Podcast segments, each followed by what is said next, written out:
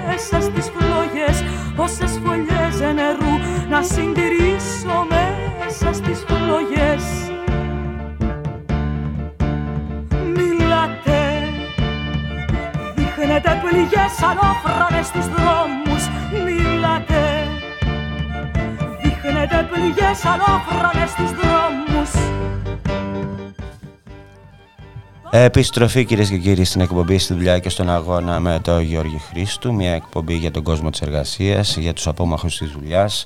Μια εκπομπή για τα κινήματα της κοινωνίας. Μια εκπομπή για όποιον και όποια ελεύθερα συλλογάτε. Στη ρύθμιση του ήχου για σήμερα ο Γιώργος Νομικός, στην παραγωγή της εκπομπής η Γιάννα Αθανασίου. Και όπως σας είπα και στην αρχή της εκπομπής, σήμερα το μοναδικό θέμα της θα είναι οι συμβασιούχοι, COVID. Να σας πω κυρίες και κύριοι ότι η εκπομπή στηρίζει τους συμβασιούχους σε όλες τις υπηρεσίες, δημόσιες υπηρεσίες της χώρας, είτε είναι δήμοι, είτε είναι στενός δημόσιος τομέας, γιατί και εκεί υπάρχουν συμβασιούχοι, είτε είναι περιφέρειες, είτε είναι νοσοκομεία κτλ. Και αγωνίζεται, υψώνει τη φωνή της μαζί με όλους αυτούς που απαιτούν μόνιμη και σταθερή εργασία για την κάλυψη όλων των αναγκών με προσλήψεις μόνιμου προσωπικού. Οι συμβασιούχοι σήμερα, όσον αφορά στους ΟΤΑ και άλλες υπηρεσίες του δημοσίου, είναι δεκάδες χιλιάδες, καλύπτουν πάγιες και διαρκείς ανάγκες και χωρίς αυτούς ουσιαστικά δεν μπορεί να λειτουργήσει καμία υπηρεσία του δημοσίου. Να το επαναλάβω. Χωρίς αυτούς δεν μπορεί να λειτουργήσει καμία υπηρεσία του δημοσίου. Παρά του ότι η κυβέρνηση και οι δημοτικές αρχές θέλουν να τους έχουν σωμηρία, το κάνουμε λίγο πιο στενό, μιας και έχουμε εδώ πέρα, όπως σας είπα, τον Κυριάκο τον Μπάνο, ο οποίος είναι συμβασιούχος COVID στο Δήμο Αθηναίων. Λοιπόν, παρά το ότι η κυβέρνηση και οι δημοτικές αρχές θέλουν να τους έχουν σωμηρία, διαθέτουν μεγάλη δύναμη, αφού εργάζονται σε κρίσιμους τομείς και χωρίς αυτούς, όπως είπα, θα πέσει όλο το σύστημα, έτσι δεν είναι? Έτσι είναι, και εδώ μιλάμε πλέον για ένα δημόσιο τομέα, και όσον αφορά τους ΟΤΑ, που το μεγάλο του κομμάτι είναι συμβασιούχοι. Πλέον αυτά δεν είναι νούμερα που τα λέμε εμείς, αυτά είναι νούμερα που τα παραδέχεται και η ίδια η κυβέρνηση, τα παραδέχονται τα συνδικαλιστικά όργανα των εργαζόμενων στους Δήμους. Μιλάμε για ένα 50% το 50% των εργαζόμενων στους Δήμους αυτή τη στιγμή είναι με διάφορων ειδών συμβάσεις. Ένα είναι αυτό. Η COVID, ένας κόσμος ο οποίος μπήκε το Μάη του 20, ξεκινώντας με προκηρύξεις από το Μάρτι του 20 και έφτασε μέχρι και το Σεπτέμβρη του 20 να προσλαμβάνεται. Μιλάμε για αυτή τη στιγμή, υπολογίζεται ότι ξεπερνάμε τις 4 με 4.500 κόσμο, και μιλάμε για κόσμο ο οποίος δουλεύει στην καθαριότητα, που είναι πολύ μεγάλο και βασικό κομμάτι. Όσον αφορά το Δήμο της Αθήνας, ας πούμε, μιλάμε για πάνω από 200 άτομα στην καθαριότητα. Από αυτούς 35 οδηγούς. Όταν, παραδείγματος χάριν, το Φλεβάρι του 21, τον Γενάρη-Φλεβάρι 21, από τη μία σύμβαση στην άλλη και περιμένοντας την ανανέωσή μας, είχαμε ένα κενό 10-12 ημερών στο Δήμο της Αθήνας, στο κέντρο του Δήμου της Αθήνας, δεν βγαίνανε 30 φορτηγά. Καταλαβαίνετε γιατί σημαίνει αυτό. Μιλάμε για κόσμο που δουλεύει στα κημητήρια. Αυτό, επειδή και εγώ δουλεύω στο πρώτο κημητήριο, μιλάμε ότι την επόμενη μέρα από τη στιγμή που θα απολυθούμε, κημητήρια όπως είναι το τρίτο κημητήριο, που είναι το μεγαλύτερο κημητήριο της Ελλάδας, δεν θα μπορεί να λειτουργήσει. Πραγματικά δεν θα μπορεί, δεν το λέμε την προϊσταμένη να πάρετε τηλέφωνο, τους τμήματάρχες να πάρετε τηλέφωνο, το ίδιο θα σας απαντήσουν. Παραδέχονται λοιπόν όλοι οι υπηρεσιακοί παράγοντες ότι η δουλειά μας είναι όχι απλά κρίσιμη, αλλά καλύπτουμε πάγιες και διαρκείς ανάγκες σε τέτοιο βαθμό που την επόμενη μέρα δεν θα μπορούν να λειτουργήσουν αυτές οι υπηρεσίες. Θα δώσω επίσης και άλλα παραδείγματα. Οι κοινωνικές υπηρεσίες στο Δήμο της Αθήνας, να μιλήσω εγώ, αλλά καταλαβαίνετε ότι το αντίστοιχο συμβαίνει σε όλους τους Δήμους πανελλαδικά, ναι, και στις περιφέρειες. Ναι. Γιατί δεν είμαστε μόνο σε Δήμους, είμαστε και κόσμος ο οποίος εργάζεται και στους ΟΤΑ β' βαθμούς, στις περιφέρειες. Επίσης πολύ μεγάλο κομμάτι. Δηλαδή η περιφέρεια Αττικής απασχολεί 400 άτομα COVID, όσο και ο Δήμος της Αθήνας. Πάρα πολύ κόσμο και σε κρίσιμα σημεία. Αλλά για να μιλήσω για το Δήμο της Αθήνας, που έχω την άμεση εικόνα, μιλάμε ότι στις κοινωνικές υπηρεσίες αυτή τη στιγμή δουλεύουν 70 κοινωνικοί λειτουργοί με συμβάσεις COVID. Την επόμενη μέρα η γραμμή του Δήμου της Αθήνας, που έχει ανοίξει για την περίοδο του COVID, αλλά και για όλα τα προβλήματα που αντιμετωπίζει ο κόσμος, που μπορεί να πάρει τηλέφωνο για να μιλήσει με τις κοινωνικές υπηρεσίες και να αποτανθεί για διάφορα ζητήματά του, δουλεύει κατά 80% με εργαζόμενους συμβασιούχους COVID. Το ίδιο συμβαίνει στο βρεφοκομείο, στα βρεφοκομεία, διάφορα βρεφοκομεία. Το ίδιο συμβαίνει σε πάρα πολλές υπηρεσίες. Τραπεζοκόμοι, απλοί εργαζόμενοι εννοώ, καθαριότητα στα γραφεία, καθαριότητα στα πεζοδρόμια. Η πραγματικότητα είναι ότι αυτή τη στιγμή ο Δήμος εξαρτάται από την εργασία των συμβασιούχων συνολικά, και πόσο μάλλον των συμβασιούχων COVID. Ότι έχουν δύναμη. Γι' αυτό και επιμένουμε εμείς, και εδώ πέρα είναι και το επόμενο βήμα της συζήτησης, ότι παραδέχονται, μέχρι και ο Δήμαρχος Μπακογιάννης το παραδέχεται, μέχρι και αντιδήμαρχοι, ο Αβραμίδης που είναι ο αντιδήμαρχος καθαριότητας του Δήμου της Αθήνας, παραδέχονται ότι καλύπτουμε πάγιες και διαρκείς ανάγκες. Μπορεί με δικαιολογία των COVID να έγιναν αυτές οι προσλήψεις, και εδώ ξέρετε ανήκει η κουβέντα, μα δεν είναι ΑΣΕΠ. Δεν ισχύει. Ο κόσμος που μπήκε μέσα από αυτές τις προσλήψεις ήταν κόσμος που μπήκε με τη μακροχρόνια ανεργία, σε μια περίοδο που κανένας δεν ήθελε να βγει στην πρώτη γραμμή και να δουλέψει στις εισόδους, σε φύλαξη, σε θερμομέτρηση. Είδαμε πράγματα που... Στα νεκροταφεία που είπες εσύ. Στα νεκροταφεία. Ακριβώς. Ακριβώς. Κανένας δεν ήθελε όλη αυτή την περίοδο.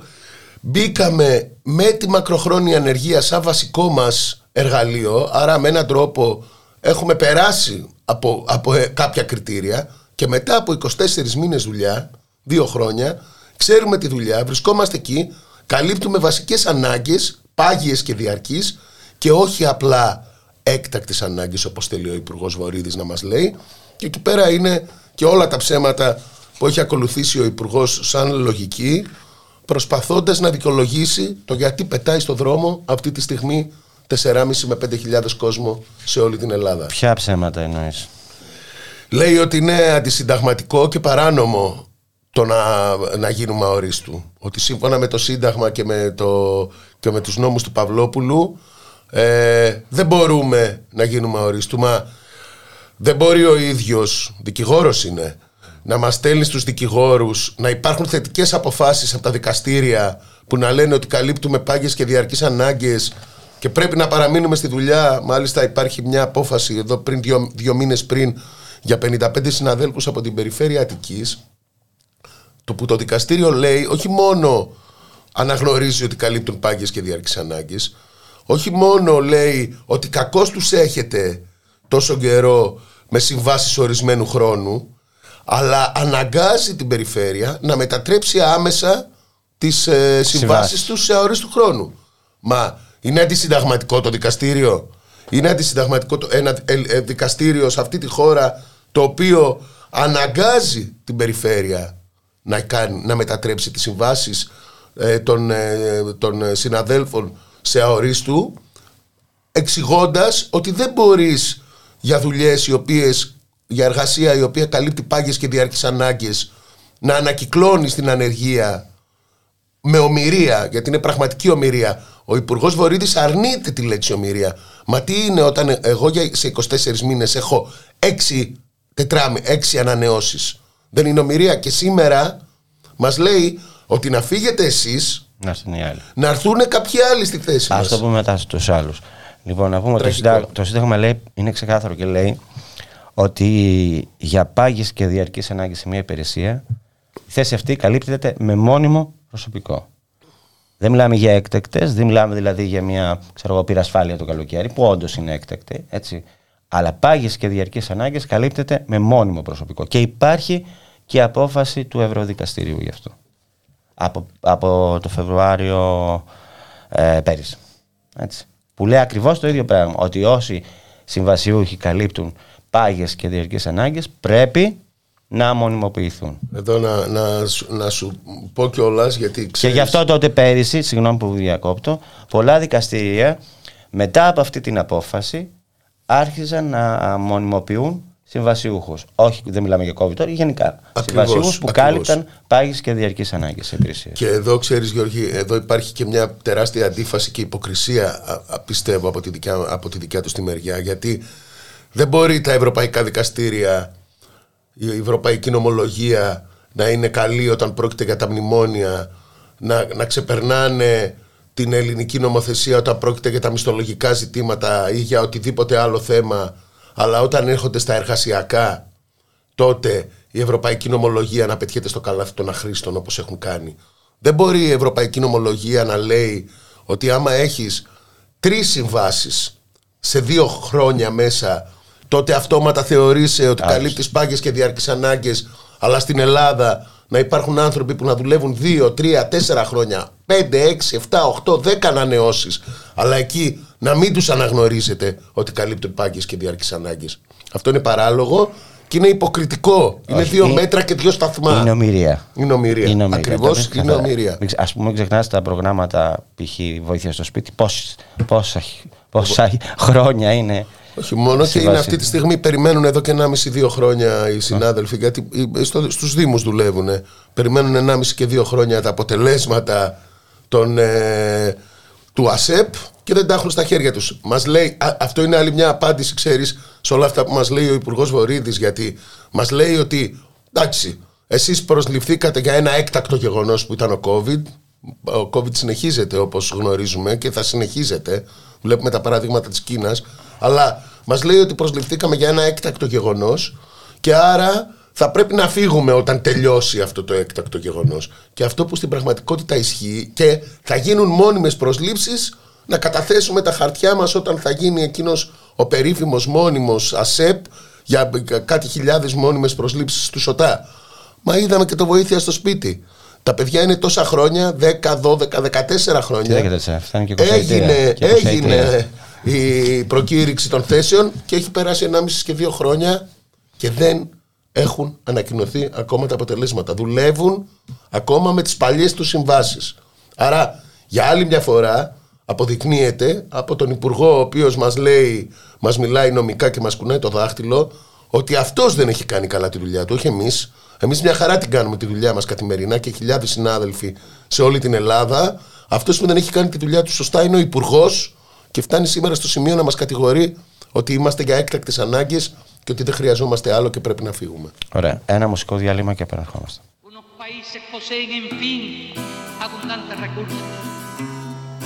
Otros no poseen nada. ¿Cuál es el destino de estos?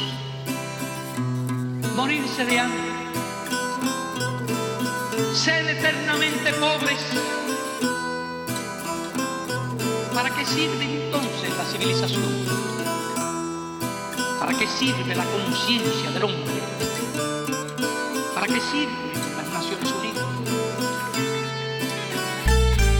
Έχει αίμα το Αντίντας στο καινούριο που φοράω και το κινητό στη θήκη που στο χέρι μου κρατάω. Έχει κόπο και υδρότατο που κάμισο ταρμάνι και κουβάλι, μα οι σπόρες του καφέ μου το χαρμάνι. Έχει πόνο και φοβέρες κάθε κουταλιά νουτέλα και το δέρμα που χρειάστηκε στις μπάλας μου την κέλα. Έχει δάκρυα ο κάθε κόμπος που έχω στο χαλί μου και το τζόκεϊ που με μαγιά φοράει κεφαλή μου. Γιατί όλα όσα είπα της ζωής μου προϊόντα μου τα πτήσαν οι δικοί μου ή τα χώρασα από σπόντα. Δουλέψανε παιδιά που είναι γεννημένα δούλοι με ροφάι. Μεροδούλη και εμείς παίζουμε κρυφτούλη. Τινησία και Σουδάν, Μαλαισία, Πακιστάν και δεκάδες χώρες που τα πιτσιρίκια δεν θα φαν. Για να έχω κομπουφάν με υπογραφή της Nike, μας και δώσει ο Θεός και μου κάνουν κανένα like. Όταν έβγαινα να παίξω στη λαλάνα με την μπάλα, κάποιες οικογένειες δεν είχαν να πάρουν γάλα. Όταν άφηνα χαρτά έτω στον ουρανό να ανέβει, κάποια αφήνα το παιδί τους μοναχό να ζει και ανέβει. Όταν μου λέγει η γιαγιά μου κάθε βράδυ παραμύθια, σκοτώναν αυτές ψυχές άρρωστες από συνήθεια. Όταν μου φαίνει νονά μου τη λαμπάδα και παιχνίδια, συνομιλικοί μου ψάχνα την τροφή τους στα σκουπίδια. Όταν έβλεπα μικρό στο χοντρό και το λιχνό, μάσα σκλάβους να δουλεύουν στα ορχεία του κοκκό. Όταν οι γονείς μου μήκαν όλο αγκαγιές και χάπια, χαρτομάτιλα πουλούσα και λουλούδια στα φανάρια. Ό,τι φόρεσα ως τώρα Nike, Puma και Sportex, τα έχουν φτιάξει δια της βίας στην Ασία, στον Μπαγκλαντές. Όσα λόγια και να πω, όσους στίχους και να γράψω, στραφή θα πάνε κι αυτοί αν τον κόσμο δεν αλλάξω. Σ' αυτή τη μηχανή του κόσμου οι λαοί, αντί για λάδι καίνε ανθρώπου αίμα. Μ' αλλάζουν οι καιροί και θα έρθει η στιγμή κι ο δούλος θα είναι αυτός που βάζει στέμα.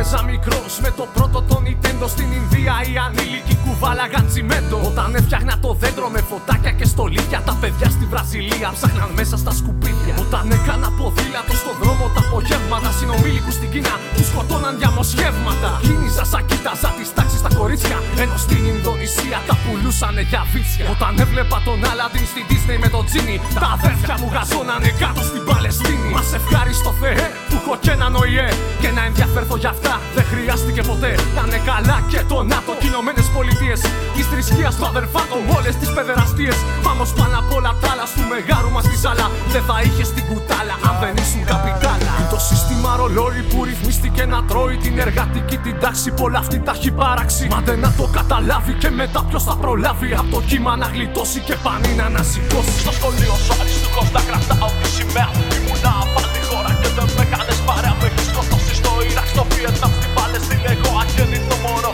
και δεν είχα καν ευθύνη. Έχεις βγάλει τα αργανά μου, πας και πάρεις τα λεφτά σου για να ζήσουν παραπάνω λίγο. Τα αφεντικά σου πήγες σκλάβος στο παζάρι και με πουλάκες. Φαντάσου θα γυρίσει ο δρόμος και θα έρθει και η σειρά. Μέσα σ' αυτή τη μηχανή ανενωθούμε όλοι μαζί και χαράξουμε αντίθετη πορεία. Στο γρανάζε να θα γίνω εγώ και εσύ και θα ξεκινεί η στιγμή όπου αλλάζουν οι γέροι και σίγουρα θα τους πειράζει. Γιατί σ' αυτή τη μηχανή όλου του κόσμου η λαοί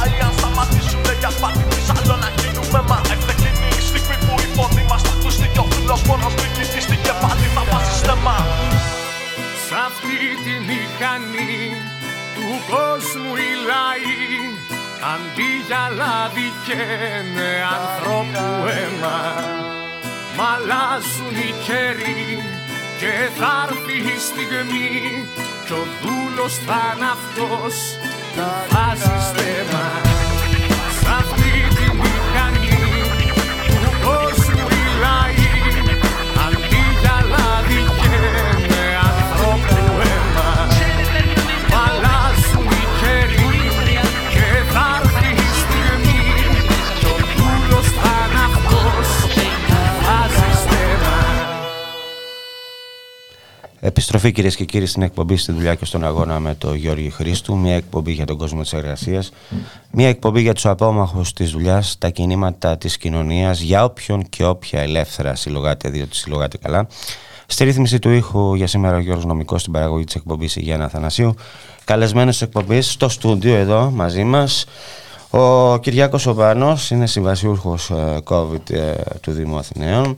Είναι ένας από τους χιλιάδες που απολύονται μέσα σε αυτό το μήνα, 29 μου όπως θα απολυθείς εσύ. Έχουν ήδη ξεκινήσει οι απολύσεις. Γιατί έχουν ήδη ξεκινήσει οι απολύσεις σας? Πάμε λίγο πίσω για να εξηγήσουμε στον κόσμο.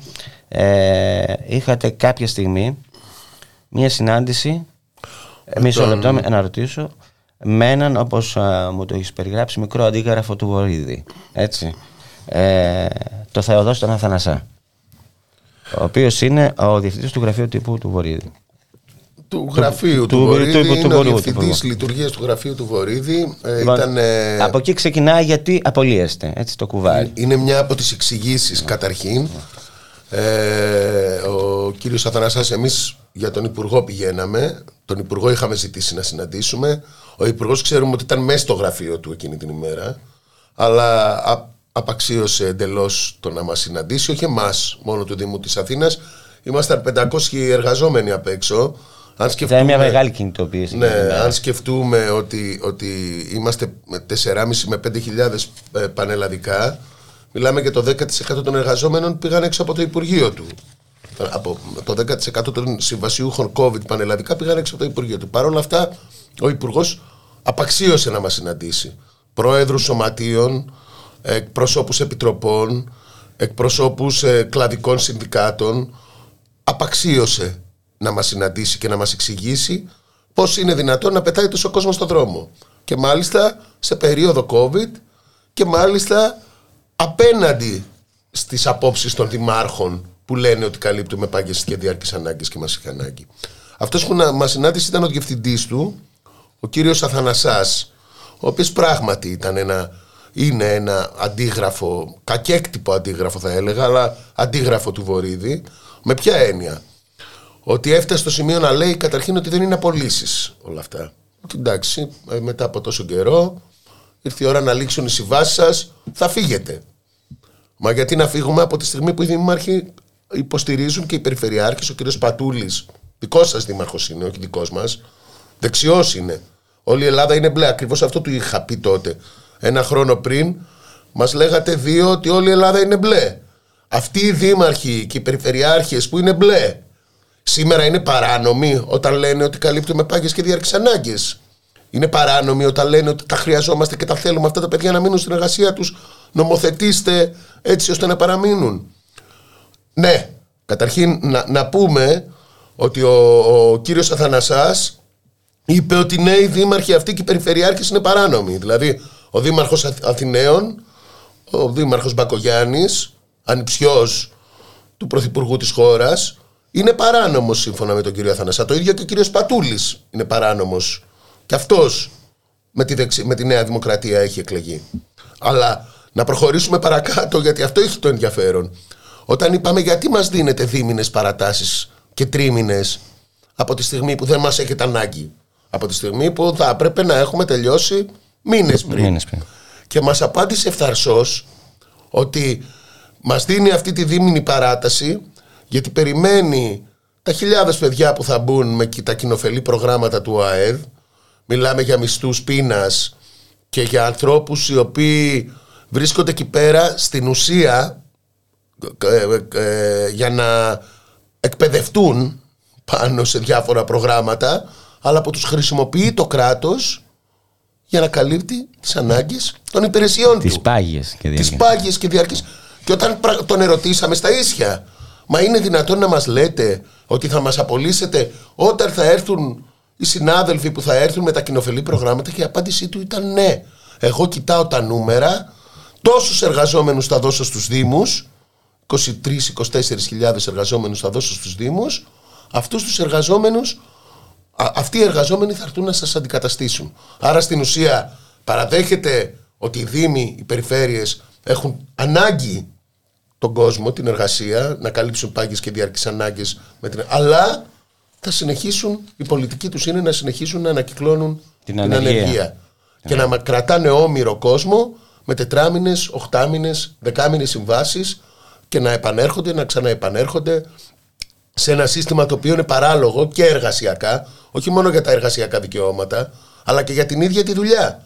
Καταλαβαίνεις πως ένας άνθρωπος που πάει να δουλέψει σε ένα χώρο χρειάζεται 2, 3, 4 μήνες προσαρμογής για αυτή την εργασία. Όταν τον πετάς μετά από ένα χρονικό διάστημα και φέρνεις έναν νέο εργαζόμενο. Αυτό και από την αρχή. Που ξεκινάει από την αρχή με προοπτική σε 8 μήνες να έχει φύγει κι αυτός.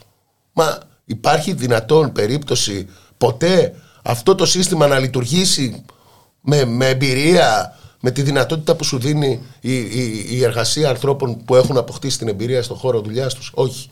Και γι' αυτό συμβαίνουν όλα αυτά που συμβαίνουν, με κόσμο ο οποίος μπαίνει, βγαίνει, κρατείται όμηρος μικρών συμβάσεων, τον πετάμε και ξανά από την αρχή αρχίζουμε την ανακύκλωση. Κοίταξε, αυτές οι μικρές συμβάσεις νομίζω ότι είναι και ένα είδος πελατειακών σχέσεων. Σίγουρα. Ειδικά στους Δήμους, έτσι. Όπως νομίζω ότι, και το πρέπει να το έχεις πει και εσύ, ότι είναι και ένα είδος προσπάθειας δημιουργίας κοινωνικού αυτοματισμού. Δηλαδή να πλακωθείς εσύ με αυτόν που έρχεται, αυτός που μπήκε στη θέση να πλακωθεί με αυτόν που θα έρθει, αλλά δεν είναι όμως αυτό το πράγμα. Έτσι. Δεν πρέπει να το κάνουμε με καμία περίπτωση. Γιατί αυτοί που φταίνε είναι κυβερνώντες. Νέα Δημοκρατία, κυβέρνηση Νέας Δημοκρατίας. Σε συγκεκριμένη περίπτωση, η κυβέρνηση του ΣΥΡΙΖΑ. Στην προηγούμενη. Αλλά αυτό που λες έχει απόλυτη αλήθεια. Ξέρεις, προσπαθούν και δεν είναι μόνο ο Αθανασάς, είναι η πολιτική αυτή της κυβέρνησης και με ένα συνολικότερο σύστημα, θα έλεγα. Προσπαθούν να μας φέρουν σε αντιπαράθεση τους εργαζόμενους. Θα φύγεις εσύ, να έρθει κάποιος άλλος στη θέση σου, είσαι πιο έξυπνος. Γιατί να πάρεις εσύ τη θέση? Πέρασες από ΑΣΕΠ. Όλες αυτές οι δικαιολογίες που ακούμε, μπορεί να μην περάσαμε από ΑΣΕΠ, περάσαμε από τύπου ΑΣΕΠ, αλλά δεν νομίζω ότι ένας άνθρωπος ο οποίος βρίσκεται πίσω από τους σκουπιδιάρες και καθαρίζει το Δήμο της Αθήνας για 2-3 χρόνια, μας θέλει τοκτοράγια το ΑΣΕΠ, ότι χρειάζεται να περάσει από κάποιο ΑΣΕΠ για να δει αν η εμπειρία του μετράει ή όχι στην καθαριότητα αυτής της πόλης. Οι συνάδελφοι που δουλεύουν στα κημητήρια, στα αστεοφυλάκια, στην αποκομιδή, σε ό,τι δουλειά, στις εκταφές, μετά από 2 ή 3 χρόνια χρειάζεται να περάσουν από κάποιο ΑΣΕΠ για να αποδείξουν αν την κάνουν τη δουλειά τους καλά. Δηλαδή είναι παράλογο να συζητάμε. Μπήκανε με κοινωνικά κριτήρια, μπήκαμε με μακροχρόνια ανεργία, ξέρουμε τι ανεργία υπάρχει σε αυτή τη χώρα, και ναι, δεν θα αποδεχτούμε να τσακωθούμε μεταξύ μας οι εργαζόμενοι για το ποιος θα πάρει μια δουλειά. Οι Δήμοι έχουν τεράστια κενά. Έλεγα νωρίτερα στο διάλειμμα ότι στο τρίτο κημητήριο αυτή τη στιγμή οι οργανικές θέσεις του τρίτου κημητηρίου είναι 4 φορές περισσότερος από τους εργαζόμενους που ήδη εργάζονται. Όχι, πες το νούμερο. Ναι, το νούμερο είναι πάνω από 140 με 170 άτομα, και αυτή τη στιγμή στο τρίτο κημητήριο εδώ δουλεύουν πάνω από 50-55 άνθρωποι.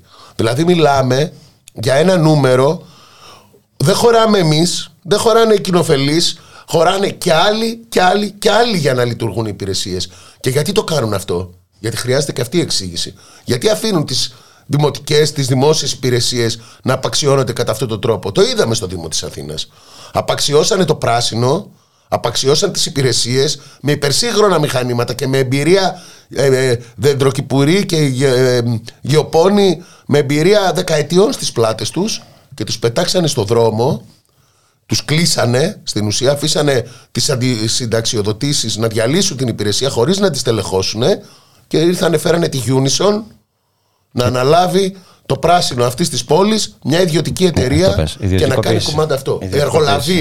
Οι εργολαβίες είναι το μέλλον που μας τάζει ο κύριος Μπακογιάννης, ο κύριος Βορίδης και προφανώς ο κύριος Μητσοτάκης και ο κύριος Χατζηδάκης.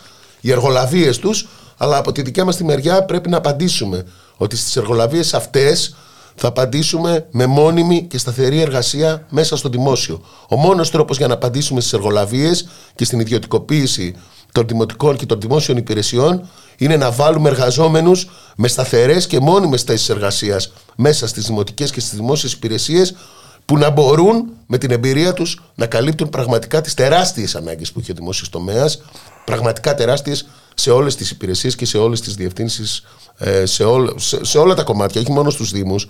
Δείτε τα νοσοκομεία, η εργολαβοποίηση και η ελαστική εργασία είναι πλέον στο δημόσιο ο νούμερο ένα τρόπος για να προσλαμβάνονται άνθρωποι στα υπουργεία και παντού.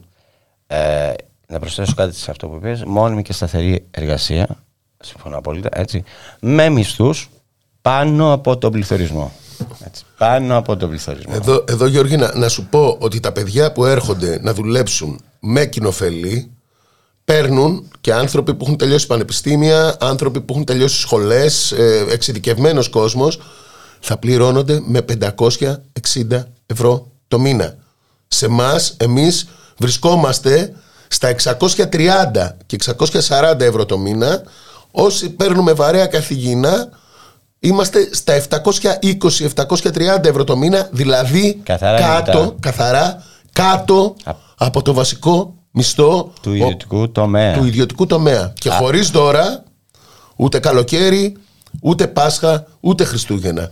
Μιλάμε για κόσμο λοιπόν που εργάζεται με λιγότερο κόστος από ό,τι υποχρεώνει το κράτος να εργάζονται στον ιδιωτικό τομέα, με λιγότερα έξοδα, και μάλιστα το κράτος τολμάει να τους λέει, οι κυβερνήσεις τολμάνε να τους λένε ότι δεν καλύπτουν πάγιες και διαρκείς ανάγκες, ότι η δουλειά τους είναι έκτακτη και ότι κάθε 4 ή 6 μήνες θα φοβούνται μη βρεθούν στην ανεργία. Αυτό δεν μπορούμε να τα αποδεχτούμε και γι' αυτό επιμένουμε ότι υπάρχει ένας τρόπος, θα πάμε μετά ο τρόπος του αγώνα. Στον αγώνα να πούμε ότι ακόμη και αυτά τα χρήματα του κατώτατου μισθού στον ιδιωτικό τομέα ούτε για ζήτητο δεν φτάνουν, έτσι. Πρέπει τουλάχιστον να είναι 900 ευρώ ο κατώτατος μισθός καθαρά σε όλους. Τουλάχιστον. Ποιος μπορεί να ζήσει? Μπορεί να ζήσει ο κύριος υπουργός με 630 ευρώ το μήνα? Μπορεί κάποιος να ζήσει με 560 ευρώ το μήνα? Μπορεί να δουλεύει στο σκουπιδιάρικο πίσω από τη σκουπιδιάρα, να μαζεύει το σκουπίδι αυτής της πόλης και να παίρνεις 730, 720? Είναι αδιανόητα τα νούμερα αυτά και όμως αυτό που παλεύουμε είναι να μείνουμε στην εργασία μας ακόμα και σε τέτοιες συνθήκες, γιατί ξέρουμε τι ισχύει εκεί έξω στην κοινωνία. Ωραία, άλλο ένα μουσικό διάλειμμα κυρίες και κύριοι και επιστρέφουμε.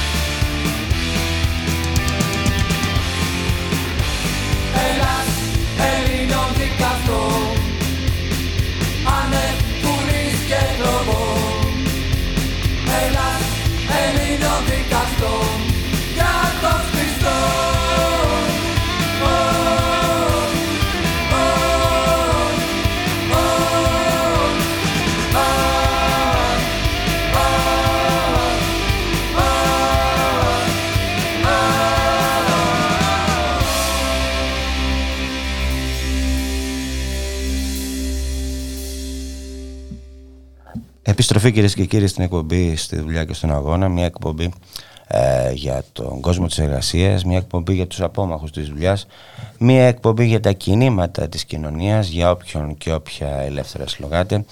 Στη ρύθμιση του ήχου για σήμερα ο Γιώργος Νομικός, στην παραγωγή της εκπομπής η Γιάννα Αθανασίου, στο μικρόφωνο ο Γιώργος Χρήστου, καλεσμένος της εκπομπής ο συμβασιούχος COVID του Δήμου Αθηναίων, ο Κυριάκος Μπάνος, και θα περάσουμε πάνω σε αυτό που είπες τώρα.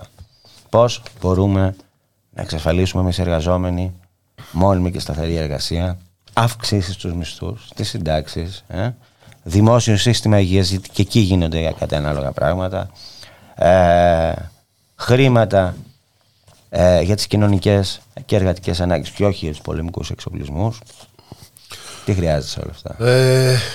Εδώ υπάρχουν, ξέρετε, δύο εξηγήσεις. Η μία εξήγηση είναι ότι αυτή που βλέπουμε κατά καιρούς και από, δυστυχώς, και από κομμάτια του συνδικαλιστικού και εργατικού κινήματος, που λέει ότι να κάνουμε πλάτες στις κυβερνήσεις, να κάνουμε πλάτες στις πολιτικές της Ευρωπαϊκής Ένωσης που τις έχουμε ζήσει και στο πετσί μας όλα αυτή τη δεκαετία και παραπάνω που μας πέρασε.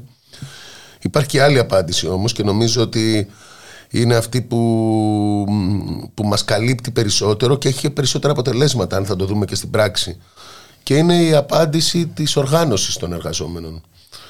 Είναι η απάντηση που λέει ότι ο μόνος τρόπος για να απαντήσουν σε αυτού του είδους τις επιθέσεις οι εργαζόμενοι, τις επιθέσεις, το φόβο της απόλυσης, της ανεργίας, γιατί καταλαβαίνετε τι σημαίνει σε αυτές τις συνθήκες ένας κόσμος να βγει, τόσες χιλιάδες οικογένειες να πεταχτούν στον δρόμο, αλλά ακόμα περισσότερο και για αυτά που είπες νωρίτερα, δηλαδή για τις πραγματικές μας ανάγκες, για το τι σημαίνει κανονικός μισθός που να μην τελειώνει στις 15 του μηνός. Δεκαήμερο και πολύ. Τι σημαίνει πραγματικά εργασιακά δικαιώματα, που να μην φοβόμαστε στη δουλειά μας, μην δεν γυρίσουμε πίσω την επόμενη μέρα, όπως φοβούνται συνάδελφοι πίσω από τα φορτηγά και τις σκουπιδιάρες, ή μην κολλήσουν τίποτα στα κημητήρια, ή παντού. Εννοώ ασφάλεια, συνθήκες ασφάλειας στην εργασία μας. Όλα αυτά τα ζητήματα μπορούν με έναν τρόπο να διεκδικηθούν πραγματικά, με το μοναδικό τρόπο που ξέρουν οι εργαζόμενοι, και είναι ο συντονισμός τους αναχώρο, ανακλάδο και η οργάνωση του αγώνα τους. Και αυτό, σαν εργαζόμενοι COVID, το έχουμε δει τα τελευταία 2 χρόνια.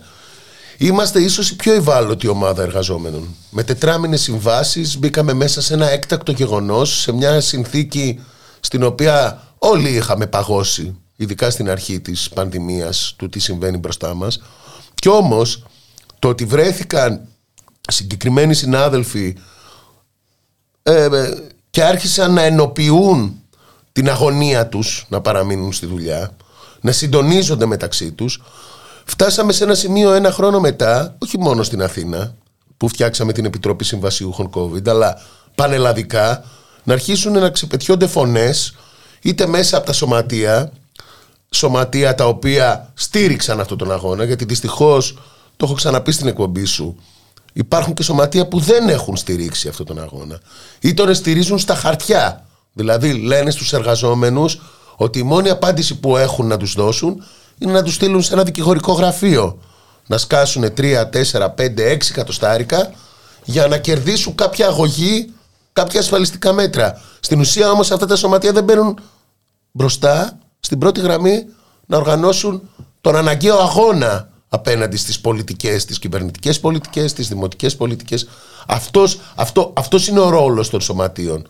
Υπάρχουν σωματεία όμως που έχουν μπει σε αυτόν τον αγώνα και που έχουν στηρίξει τον αγώνα των εργαζόμενων.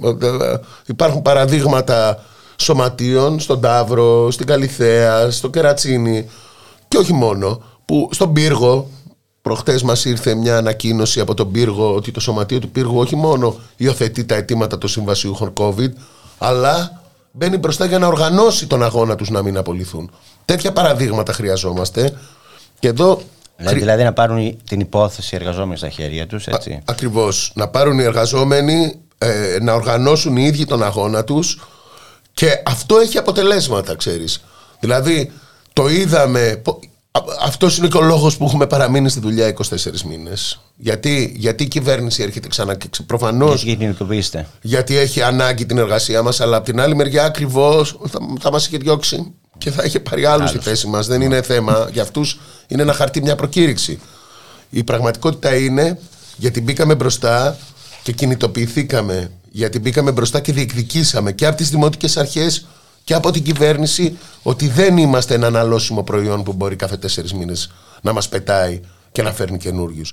Και σε αυτή τη βάση και σε αυτό τον τελευταίο μήνα της εργασίας μας, όπως είπες, βρισκόμαστε σε ένα πολύ κρίσιμο μήνα. Από τις 10 του Μάη στο Δήμο της Αθήνας αρχίζουν και απολύονται συνάδελφοι στον Κιαδά, στο κέντρο στέγασης αστέγων του Δήμου της Αθήνας. Πολύ κεντρικές εργασίες. Ωραία. Και στη συνέχεια 14, 15, 19 και 29 είναι οι ημερομηνίες που απολυόμαστε όλοι σταδιακά. Μέχρι τις 31 θα απολυθούν όλοι πανελλαδικά. Λοιπόν, αυτός ο μήνας είναι πολύ κρίσιμος για μας. 4.500 να το πούμε πάλι το νούμερο. Να το πούμε ίσως και παραπάνω. 4.5 είναι ο μικρός αριθμός που γνωρίζουμε. Ίσως είναι και παραπάνω. Γι' αυτό και εμείς δεν θα κάτσουμε στα αυγά μας. Δεν θα κάτσουμε να βλέπουμε να καταστρέφεται η εργασία μας, να πετιόμαστε στο δρόμο, να ψάχνουμε να βρούμε στους γκισέδες του ΟΑΕΔ ποιος έχει τι επίδομα δικαιούμαστε. Δεν θα κάτσουμε με σταυρωμένα χέρια, όπως δεν κάτσαμε και όλη την προηγούμενη περίοδο. Και γι' αυτό στις 10 του Μάη, την ημέρα που απολύεται ο πρώτος συνάδελφος στο Δήμο της Αθήνας από τον Κιαδά, αποφασίσαμε ότι δεν θα πάει κανένας για δουλειά και ότι θα πάμε και θα μαζευτούμε έξω από το Υπουργείο του Βορίδη που μας απολύει και θα πούμε ότι δεν αποδεχόμαστε αυτές τις απολύσεις και ότι θα συνεχίσουμε να παλεύουμε μέχρι τέλος να μείνουμε στη δουλειά. Προφανώς σε αυτή τη διεκδίκηση δεν είμαστε μόνοι μας. Μισό λεπτό. Έχουμε λοιπόν από τη μια πλευρά το Βορίδη, ενώ όταν λέει το Υπουργείο του Βορίδη, να πούμε στον κόσμο. Το Υπουργείο Εσωτερικών, Βασιλής Σοφίας 15 είναι το Υπουργείο Εσωτερικών. 10 Μάη λοιπόν, 11 το πρωί. 11 η ώρα το πρωί. Όσοι μπορείτε να πάτε να ενισχύσετε τους εργαζομένους που απολύονται. Έχουμε από τη μια πλευρά το Βορίδη που κάνει κάτι ύπουλα εκεί πέρα και καταθέτει νυχτερινές τροπολογίες. Και κάνει, όπως λέτε και στην ανακοίνωσή σας, τους Δήμους και τις Περιφέρειες απάνθρωπους μηχανισμούς απολύσεων. Ναι. Ο Βορίδης. Έχουμε όμως, μισό, θα μου πεις και έχουμε όμως, δηλαδή, έχουμε και ΠΟΕΟΤΑ στην οποία εσείς ανήκετε.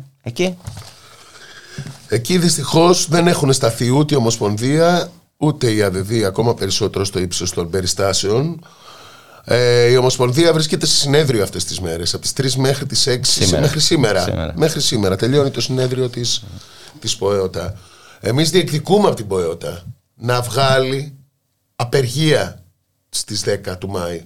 Στείλαμε ψήφισμα στο συνέδριο, στείλαμε μέσω των σωματείων και αγωνιστών συνδικαλιστών που ανέβηκαν στο συνέδριο με σκοπό να πάρουν μια τέτοια απόφαση. Το μήνυμα ότι η ΠΟΕΟΤΑ πρέπει να κινηθεί άμεσα γιατί 5.000, 4.500 συνάδελφοι απολύονται πανελλαδικά. Και ξέρεις, αυτό δεν είναι μόνο για τους ίδιους τους συναδέλφους, τους συμβασιούχους.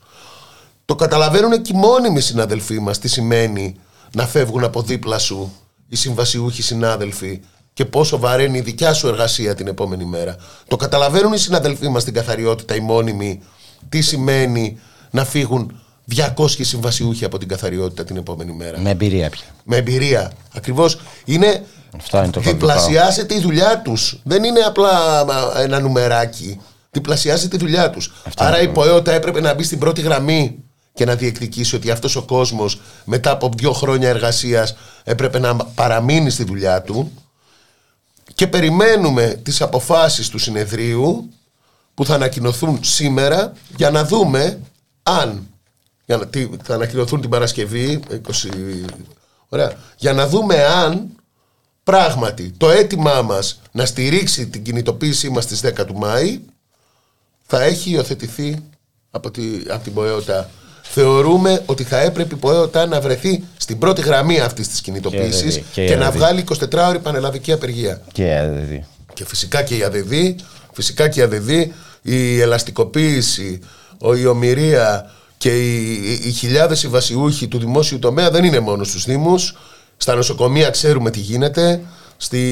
Στα υπουργεία ξέρουμε τι γίνεται. Δεν υπάρχει υπηρεσία που να μην πατάει πλέον πάνω σε ελαστική εργασία και σε χιλιάδες ανθρώπους που δουλεύουν με συμβάσεις ορισμένου χρόνου. Κάτι θέλεις να πεις πριν για τον Βορίδη και σε διάκοψα.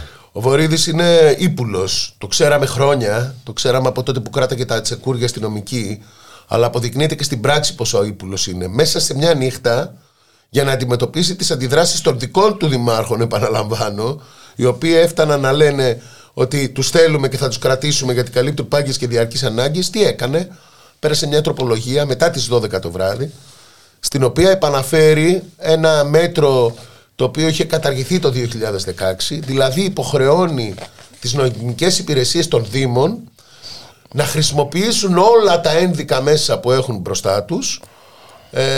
Αλλιώς οι δήμαρχοι και οι υπηρεσιακοί παράγοντες θα πάνε για παράβαση καθήκοντος, ενάντια σε ό,τι απόφαση βγάλουν θετική βγάλουν πρωτόδικα τα δικαστήρια. Δηλαδή αυτό τι σημαίνει? Ότι εγώ πλέον, αν θέλω να παλέψω για τη μονιμότητά μου ή για να μην γίνει η σύμβασή μου αρίστου, πρέπει να φτάσω μέχρι τον Άριο Πάγο, πρέπει να περάσω τα εφετεία, αναιρέσεις και να φτάσω μέχρι τον Άριο Πάγο. Ποιος εργαζόμενος σε αυτή τη χώρα έχει την οικονομική δυνατότητα να στηρίξει μια τόσο μακροχρόνια νομική μάχη? Κανένας. Γι' αυτό και λέμε ότι η δικαιοσύνη είναι ταξική. Θέλεις πάρα πολλά λεφτά. Διότι αν πάει να το κάνεις αυτό, έχεις οικονομικά εξαθλειωθεί. Ακριβώς. Και άρα στην ουσία ο Βορίδης αυτό που έκανε ήταν πραγματικά ένα απάνθρωπο χτύπημα, και καλά κάνουμε στην ανακοίνωσή μας και το γράφουμε κατά αυτόν τον τρόπο. Ένα απάνθρωπο χτύπημα απέναντι σε χιλιάδες εργαζόμενους που παλεύουν για την επιβίωσή τους. Δηλαδή τους αναγκάζει σε ένα τεράστιο μαραθώνιο, νομικό μαραθώνιο, αν θέλουν να κρατήσουν μια δουλειά που σου είπα και νωρίτερα ποια είναι η οικονομία των 7, των 6,5 και των 700 ευρώ. Είναι απάνθρωπο από τη δικιά τους τη μεριά. Ξέρουμε ποιες είναι οι πολιτικές τους. Αυτό που έχουμε να πούμε όμως είναι ότι δεν θα τα αφήσουμε έτσι. Την Τρίτη στις 10 του Μάη, στις 11 η ώρα το πρωί, έξω από το Υπουργείο του Βορίδη θα συντονιστούμε και θα μαζευτούμε εκατοντάδες, χιλιάδες ελπίζουμε, συμβασιούχοι από όλη την Ελλάδα. Έρχονται και από την Πελοπόννησο, έρχονται από τη Στερεά, έρχονται από τη Θεσσαλία. Μας πήραν χτες από τον Νότιο Πήλιο οι συνάδελφοι ότι θα κατέβουν με πούλμαν από τον Πύργο, από το Αίγιο, λοιπόν, και από όλη την Αττική, πάνω από 15 δήμους από την Αττική. Θα βρεθούμε έξω από το Υπουργείο, να βροντοφωνάξουμε ότι δεν δεχόμαστε αυτές τις απολύσεις. Μετά θα κάνουμε πορεία στο Μέγαρο Μαξίμου ζητώντας συνάντηση με τον Πρωθυπουργό, και μετά θα πάμε έξω από τη Βουλή ζητώντας συνάντηση από όλα τα κόμματα να πάρουν θέση, ξεκάθαρη θέση, ενάντια σε αυτές τις απολύσεις. Και επειδή έχουμε μπει και σε παρατεταμένη προεκλογική περίοδο και το γνωρίζουμε όλοι, ζητάμε αυτές οι απαντήσεις που θα δοθούν από τα κόμματα, από το κάθε κόμμα, θα είναι οι απαντήσεις που εμείς θα τις πούμε σε όλους τους συναδέλφους μας πανελλαδικά, για να έχουν εικόνα τι θα γίνει και την επόμενη περίοδο και μετά τις εκλογές. Γιατί εμείς πρόκειται να μείνουμε στη δουλειά. Ο Βορίδης είναι αυτός που θα φύγει από εκείνη τη θέση. Εμείς θα παραμείνουμε στη δουλειά μας με νύχια και με δόντια. Ωραία, να σε ευχαριστήσω πολύ, Κυριάκο. Εμείς ευχαριστούμε για τη φωνή που μας δίνετε συνέχεια. Να με ευχαριστείς. Είμαι και εγώ μαζί σας, και εγώ εργαζόμενος είμαι. Λοιπόν, και θα κλείσουμε την εκπομπή με αυτό που λέτε στο τέλος της ανακοίνωσης για την κινητοποίηση στις 10 του Μάη, θα το πω και εγώ. Βασιλής Σοφίας 15 στο Υπουργείο Εσωτερικών 11 το πρωί, και πορεία στο Μέγαρο Μαξίμου και τη Βουλή. Θα κλείσουμε με τη φράση που λέτε: έχουμε το δίκαιο με το μέρος μας, μπορούμε να σταματήσουμε τις απολύσεις. Αυτό. Κυρίες και κύριοι, φτάσαμε στο τέλος της σημερινής εκπομπής. Από εμένα, το Γιώργο Νομικό που ήταν στη ρύθμιση του ήχου, και τη Γιάννα Αθανασίου στην παραγωγή της εκπομπής. Να έχετε μια καλή μέρα. Ο καβαλαριστάλογο το είχε μες στην καρδιά του, που να βρει φίλο πιο καλό να λέει τα μυστικά του. Το τάιζ αγριοκρίθαρο, τετράφυλλο τριφύλι, στολίδια είχε στη σέλα του με λάμπερο το χείλι. Ήταν λευκό, ήταν κατασπρό, ήταν γοργό και ξύπνιο, κάλπαζε στα γυμνά βουνά και ξέφευγε απ' τον ίσιο, μα ένα παλιό μεσήμερο σε μια σικιά από κάτω αστρίτη στραβογάμισε και δίνει δαγκωσιά του.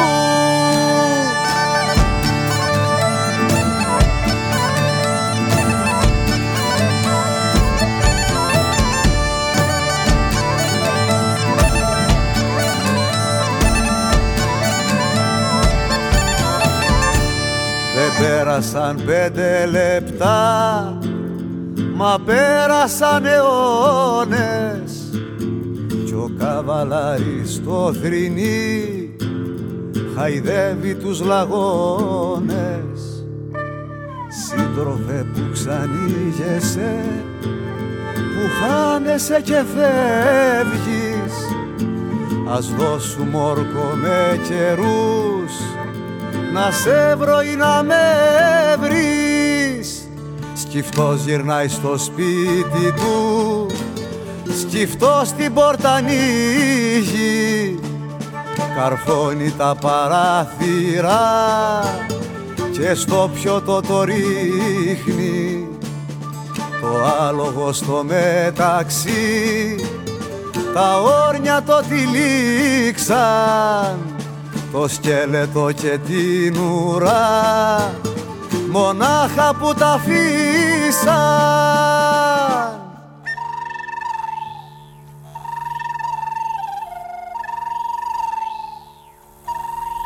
Περνούσε κι ένας μάστορας που μάθε στην Κρεμόνα να φτιάχνει βιόλες και βιολιά που να κρατάνε χρόνια.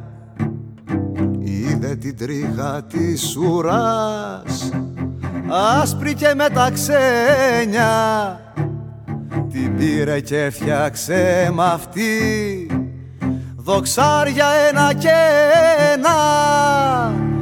2 μήνες έκανε ο νιός να ανοίξει παραθύρι, την Τρίτη την πρωτομηνιά πηγαίνει στο πανηγύρι. Εκεί ήταν λαουχέριδες που θέλαν παρακάλια, ήτανε κι ένας βιολιτζής που έπαιρνε κεφάλια.